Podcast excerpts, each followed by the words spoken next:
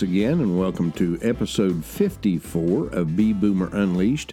I'm Jerry Lake, the Unleashed Baby Boomer, and I'll be your host for today's episode and all the episodes of Bee Boomer Unleashed. Episode 54 starts a series that we're going to be going through here over the next few weeks. Not sure how many episodes we're going to have, but there's a lot of ground to cover, and hopefully, we'll get several people to interview as we go through this, but we're going to be talking about life after high school, life after high school, and some meaningful employment and educational opportunities that uh, folks have when they graduate from high school. I would like to take this opportunity to welcome you to the new year, the first episode of the new year. It's hard to believe that we have one full year of Bee Boomer Unleashed behind us. We've had well over 2,200 downloads on Podbean alone. That doesn't count the downloads from iHeartRadio, from iTunes, from Google Play, and from all the other places that people can get Bee Boomer Unleashed. But we're very pleased with that uh, number of downloads that we've had during the past year. We've got lots of followers, we've had lots of email correspondence, and lots of suggestions as we go along with Bee Boomer Unleashed here in 2020. So we start our second full season here in 2020, not only a new year, but a new decade and we want to welcome you to the Bee Boomer Unleashed family. If you've never listened before, welcome. All of the other episodes are back there archived, and you can listen to those if you would care to do that. Before we get into today's episode, I'd like to remind you, as we always do, where you can find our podcast. You can always find us at beeboomerunleashed.podbean.com. You can find us on iTunes and Google Play at Boomer Unleashed. You can find us on iHeartRadio at B.Boomer Unleashed.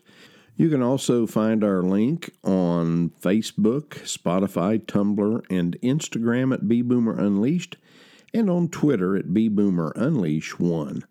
As always, we encourage you to drop us an email at bboomerunleashed at gmail.com. Once again, that's bboomerunleashed at gmail.com Drop us a note and let us know what you think and give us suggestions for future episodes. And as always, if you would like to be a guest on the Bee Boomer Unleashed podcast, we'd certainly be glad to have you on our show. Well, episode 54 Life After High School uh, Meaningful Employment and Educational Opportunities. Uh, we're going to be talking about you know, some of the things that were prevalent in my day, I was born in 1950, graduated high school in 1968, and life was different back during baby boomer days when folks were graduating from high school in the 50s and 60s. You know, uh, let's take a look, just a, a brief walk through history here about the percentage of students graduating from high school over the years. Now, in 1900, that was a little bit before my time, about 50 years before my time, there were about 6.4% of the students who graduated from high school. Back in that time, uh, if you had an eighth grade education, you were considered to have a pretty good education, and you really did. You know, an eighth grader back in those days, they were learning a lot of different things that uh, eighth graders today don't learn, don't uh, don't cover in the eighth grade.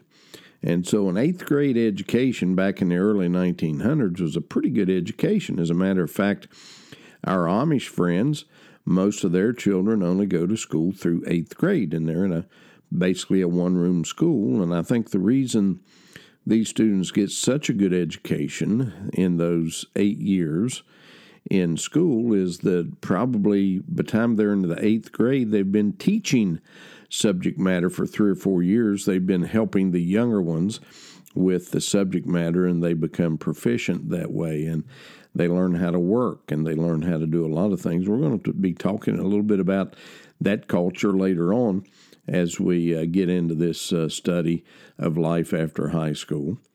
But then in uh, 19 by 1910, that number was up to 8.8 percent. So about 8.8 percent of the folks who went to school graduated. By 1920, that number had grown to 16.8 percent. By 1930, 29 percent.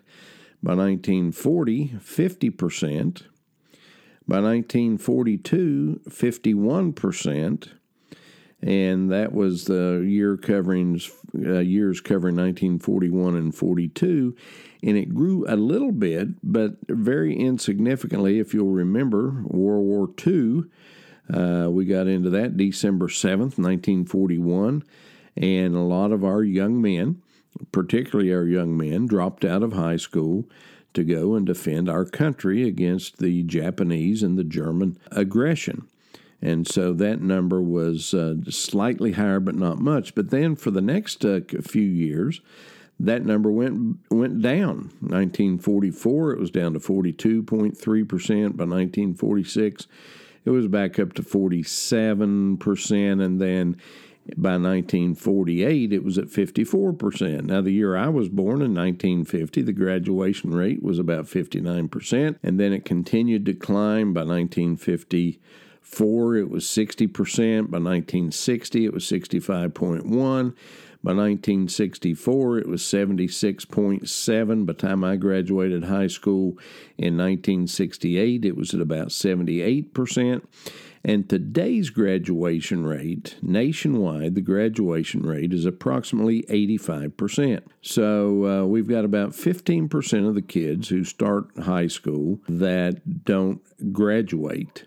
So we've got about 85% that graduate. I think the average in West Virginia is about 90%. Now, these numbers uh, took on a little different form in 2010. They started calculating graduation rates a little bit differently than uh, than they did uh, prior to 2010. There's there's a reason I think that that graduation rate is up to 85 percent uh, today and approximately 90 percent in West Virginia.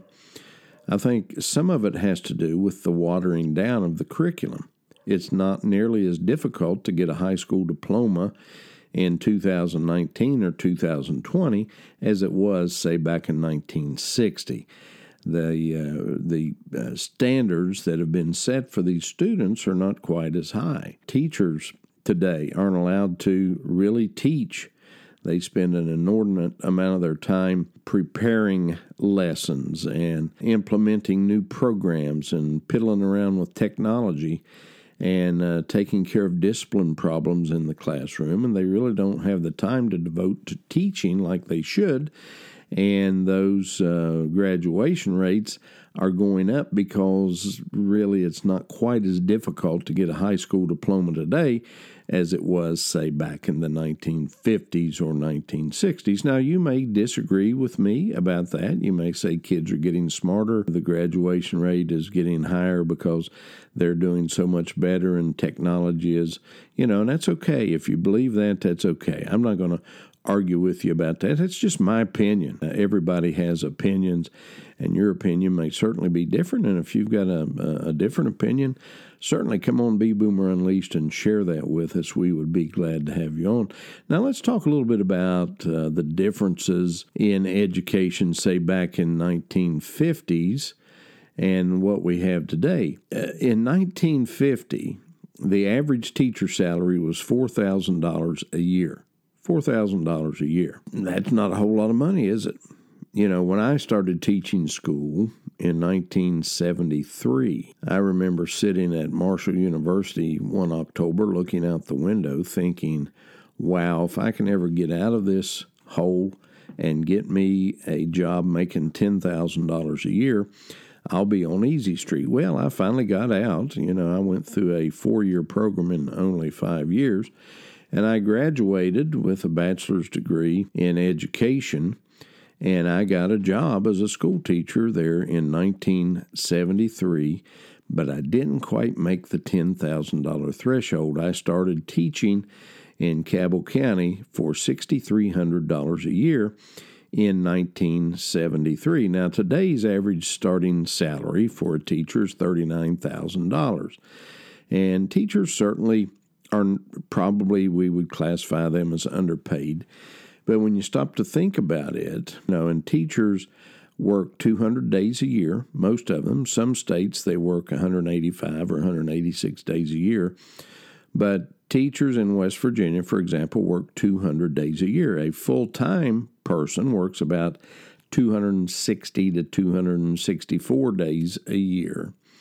So they're working 64 days, 60 to 64 days less than other full time positions, but they're making $39,000. So, in the whole scope of things, that's not a bad starting salary, but let me tell you, teaching is a very difficult job. And a good teacher, not every teacher, but a good teacher certainly deserves more money. In 1950, 36% of white Americans and 13% of black Americans over 25 years old had a high school diploma or higher. In 2010, 92% of white Americans and almost 85% of black Americans earned a high school diploma or higher. So those numbers are getting better as we go along. Students attended school uh, an average of 155 days back in 1950. I remember I started school in 1956 and we started after Labor Day and got out before Memorial Day. Now it seems like you start in the middle of August and you're out, you know, in the middle of June sometime. So there's all those training days that they've got to get in, and our and our students in West Virginia attend school for 180 days, and that's pretty typical nationwide that students would attend school for 180 days. Back in 1951, the government, state, local, federal government, spent about $215 per student per year. Uh, now that number is uh, up to about $13,000 a year that we spend on each student. 215 back in 1950, 51. Now we're up to about $13,000 that we spend on each student. Each year, 1.3 million students drop out of school. Imagine that 1.3 million students drop out.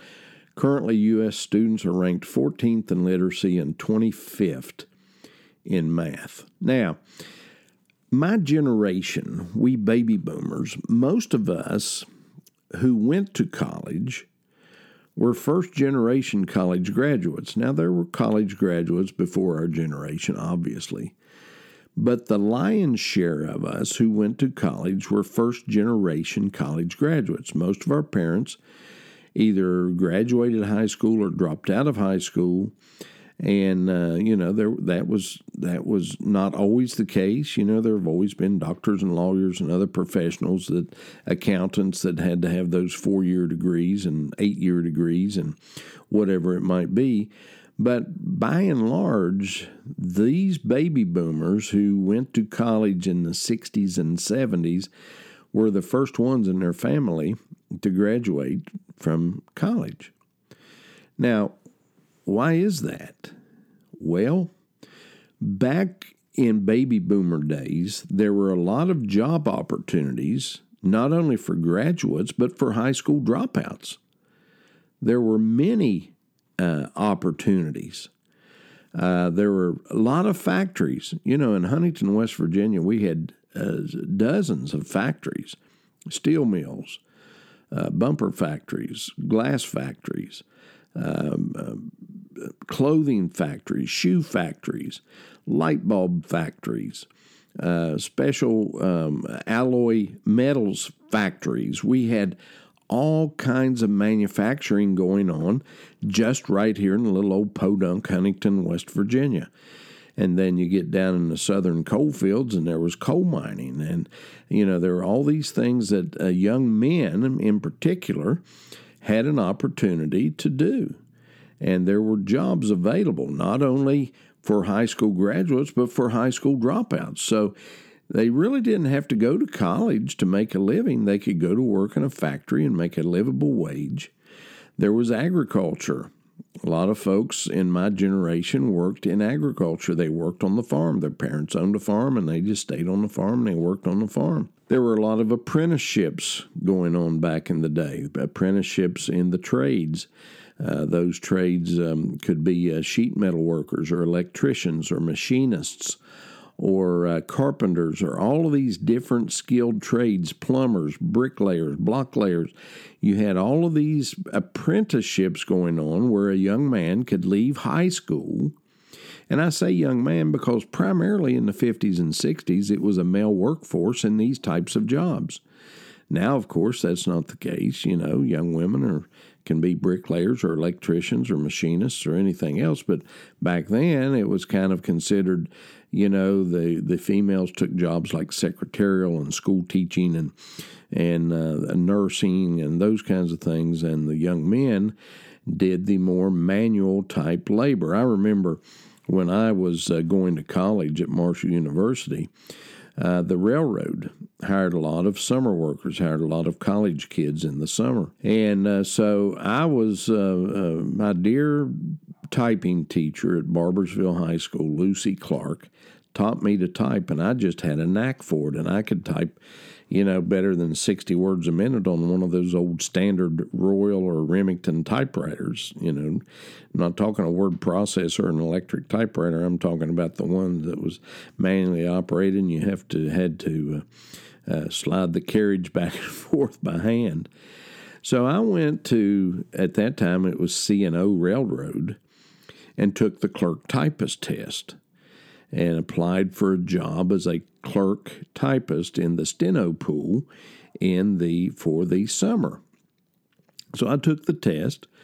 I scored at the top of the uh, top of the test for uh, words per minute without mistakes. I, I, scored as high as you could possibly score on the aptitude test. And so I went back. Uh, they called me back for an interview after the testing and they said, We're going to offer you a job. And I said, Okay, that's great. And they said, uh, Out on the road, which meant the railroad. And I said, Oh, well, am I going to be on a caboose? Am I going to be typing up uh, reports and stuff on a caboose or working on a mail car? What am I going to be doing? Oh, no, we're not going to give you a secretary's job we're going to uh, give you a job working out on the road. And, and I'm, I'm talking like with a pick and a shovel and a sledgehammer. That's the kind of job you're talking about. And they said, Oh, yeah. And I said, No, I didn't apply for that. I applied for a secretarial job. Well, most of those jobs go to females. We don't hire too many men in those jobs. So it was a different time back in the 50s and 60s than it is today. So uh, men weren't hired as clerk typists, and uh, those jobs primarily went to women, and the manual labor jobs went to the men. So things were different back then. So when I'm referring to young men being able to come out of high school uh, as a graduate or a dropout and get a job, I'm not trying to be sexist about that. That's just the way it was back in the 50s and 60s. So there were all these apprenticeships, these trades. The military was available. A lot of young men went into the military, and then when they came out, the government paid for their education. Many of them made careers in the military. Uh, the railroad, as I mentioned, was a was a tremendous place for a young man uh, to go to work and to, for young women in the in the clerical pool or as a secretary is a tremendous place for them to go to work. They had great benefits. They had a lot of job security back in the day. Railroad was a growing business, so you could drop out of high school and go down and get you a job on the railroad, or you could graduate from high school and get an even better job at the railroad. And then, of course, there's always been retail and uh, other opportunities for young men and young women to work uh, if they dropped out of high school or had just a high school diploma. Well, not so much the case today. There just aren't those jobs available. If you don't graduate from high school, the chances of you getting anything uh, meaningful that you could make earn a livable wage is just uh, just unheard of. Now there will always be those jobs that you could get. Uh, not demeaning these jobs, but flipping burgers or waiting tables or, or whatever that might be. Some retail jobs, uh, some stock boy or stock girl jobs that are available out there. But understand, even as high school graduates, uh, you're competing against college students for those same jobs.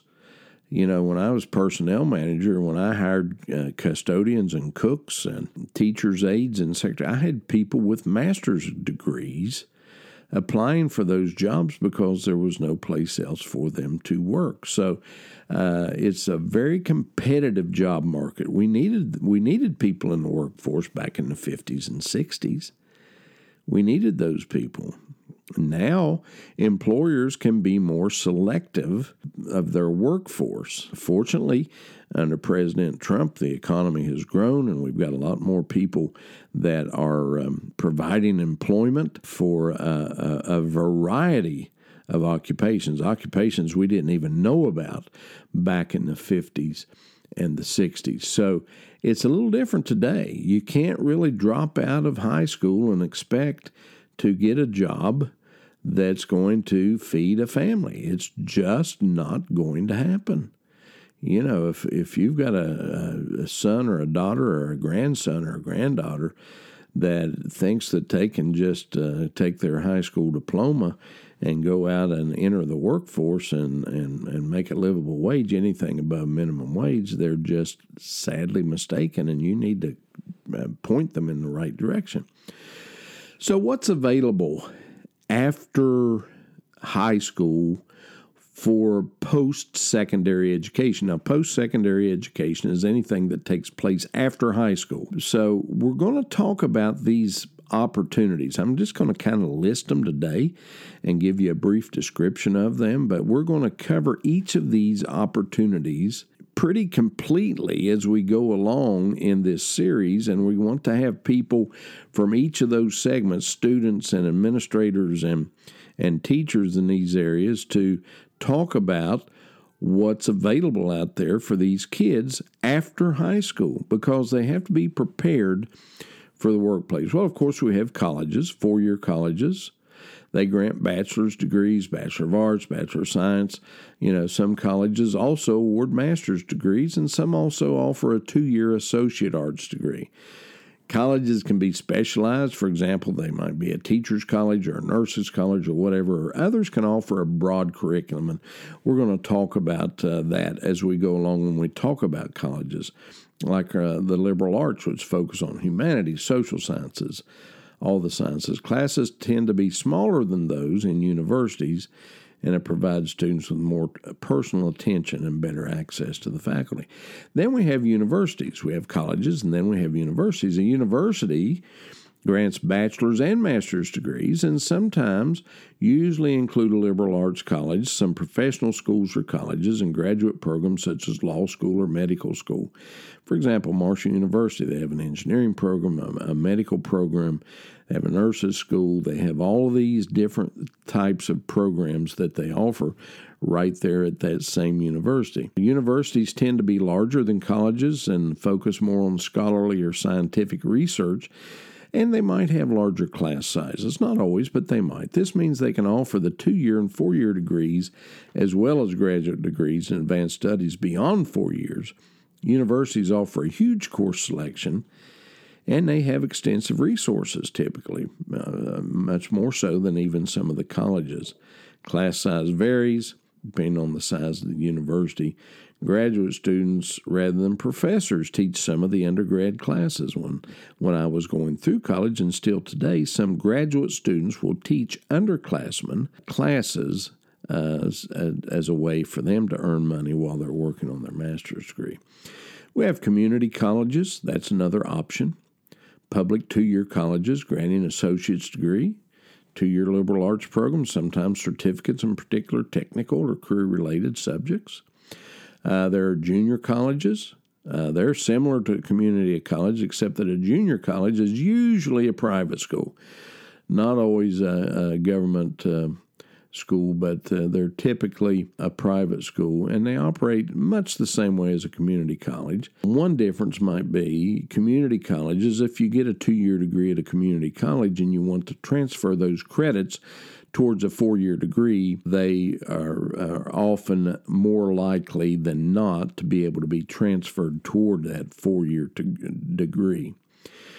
Then we have career schools, technical schools, or vocational and trade schools. Cabell County has a Cabell County Career uh, Center, and uh, we're going to be talking to some of the guys over at the uh, Career Center, some of the administrators there, who can tell us about some of those programs that they offer and, and what's available for students who maybe don't want to go to college. You know, it's it's no sin not to go to college. There's a lot of folks that get a four-year degree that wish they had learned a trade like welding or electricity or plumbing or uh, auto body mechanics or auto body sheet metal work. You know, there's a lot of things that uh, medical coding, a lot of this can be uh, learned at a vocational center. And we're going to be talking to some folks at our uh, vocational center here in Cabell County so that they can give you a little better idea about what's uh, what's available out there. There's um, public versus private. Some private and independent colleges and universities offer a wide range of degrees and certificates up to the doctoral level, and there's also public colleges that do the same thing. There's specialty, special interest colleges. You know, there's single sex colleges, all girls college, all boys college, not too many, but there's a few of those out there. There are religiously affiliated colleges like Notre Dame, you know, primarily a Catholic uh, college. There, uh, Pensacola Christian College, Bob Jones University, Liberty University. Uh, these are uh, uh, Christian colleges. Um, then there's some still some historically black colleges. Uh, they find their origins in a time when African American students were, uh, you know, systematically denied access to most other colleges, and and these schools offer students a unique opportunity to experience an educational community in which they're part of the majority. And then there's also institutes who serve Hispanic students. Uh, so there's just a, a myriad of opportunities there's uh, several types of post secondary education. Uh, we're going to talk about that as we go through this. You know, you can get associate's degrees, bachelor's degrees, uh, certificates. Now, there are all different kinds of degrees that can be had in all of these different uh, institutions. I have a bachelor's degree, I have a master's degree, and I have a PhD. Those are all different degrees, postgraduate, post high school degrees that we have. So uh, there's a lot of those, and we're going to be talking about the different ones of those and some of the occupations that might be available for that that uh, weren't even thought of back in boomer days. Another uh, big thing today is distance education. You know, a lot of folks they're working a job they can't really quit that job to go to school full time and so they're doing distance learning. You know, there are a lot of colleges that offer four year degrees or technical degrees or whatever. By distance learning, you, you take all those classes via the internet or via a computer. So there's a lot of those, and we'll talk more about those as we go along. Well, that's a lot of information to cover in this first episode of the new year but you can kind of get an idea of where we're going with this as we proceed through these episodes in the weeks that lie ahead. We'll be spending a lot of time on each of these individual options that students have when they get out of high school. And some of those will be out of high school right to work, and there's a way to do that. You can go to work right out of high school if you take some vocational classes perhaps along the way. And we're going to talk about some of those offerings too, where people can actually prepare themselves for a career while they're in high school and get ready to enter the workforce as soon as they graduate from high school. So, you know, this is uh, this is interesting times that we're living in. And if you have a child or a grandchild and uh, that you would like to counsel along this way, just understand it's not just about college it's not just about college. College is a good option for some, for some, not so much. But we'll be talking about that as we go along in the weeks that lie ahead. Hey, it's been great being with you in 2020 for the first time. I'm excited that you've come back to join us, that you've endured the last year of Be Boomer Unleashed, and we hope that you'll be a regular visitor for every episode in 2020. Well, that's about all the time we have for today. We'll be talking to you next week. So, welcome to 2020. Welcome to the first episode and the second season of Be Boomer Unleashed. Have a great week, and may God bless each and every one of you. Goodbye.